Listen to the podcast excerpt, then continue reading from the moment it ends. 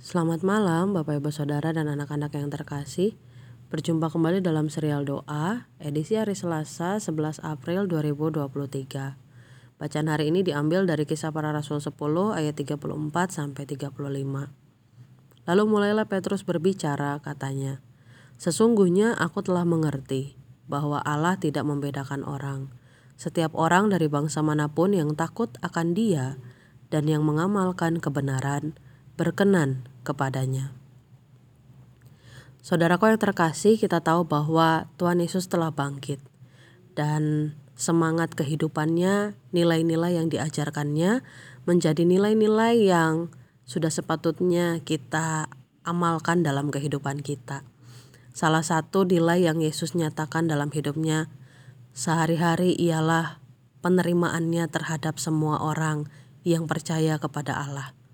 Tuhan Yesus tidak pernah membeda-bedakan suku bangsa ataupun kondisi setiap orang. Tuhan Yesus anti diskriminasi.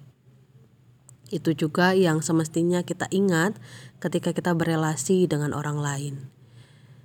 Mungkin di antara kita masih ada yang terbiasa untuk melabeli seseorang dari sukunya, dari asal kotanya, dari masa lalunya, atau mungkin juga dari latar belakang keluarga orang tersebut yang kita dengar cerita-ceritanya.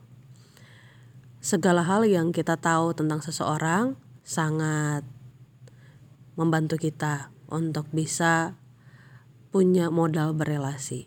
Tetapi semoga kita tidak membatasi diri kita dengan pengenalan ataupun penilaian yang terbatas.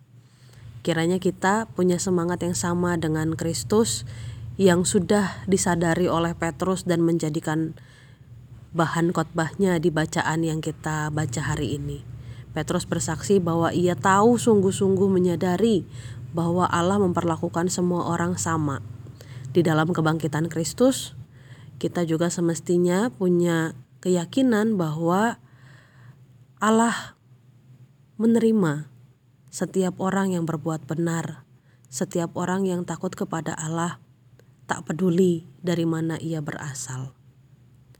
Semoga setiap kita mampu melihat sesama kita seperti Allah melihat mereka, tidak membeda-bedakan, tetapi mau belajar terbuka terhadap segala perbedaan, tidak mengkotak-kotakan apalagi sampai menghakimi, tetapi justru mau belajar mengenal, memahami, sampai bisa mengasihi.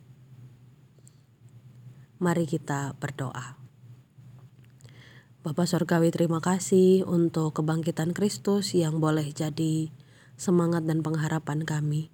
Kami mau belajar hidup seperti Kristus, menerima banyak orang, menerima setiap orang, atas perbuatan kebenaran yang mereka lakukan dan tidak berusaha untuk mengkotak-kotakan orang atas asal-usul ataupun masa lalu mereka. Ajar kami ya Tuhan punya penerimaan dan cinta kasih yang luas seperti apa yang Tuhan Yesus teladankan. Di dalam Kristus Yesus kami berdoa. Amin. Selamat malam, saya Penatua Esther Novaria. Tuhan memberkati.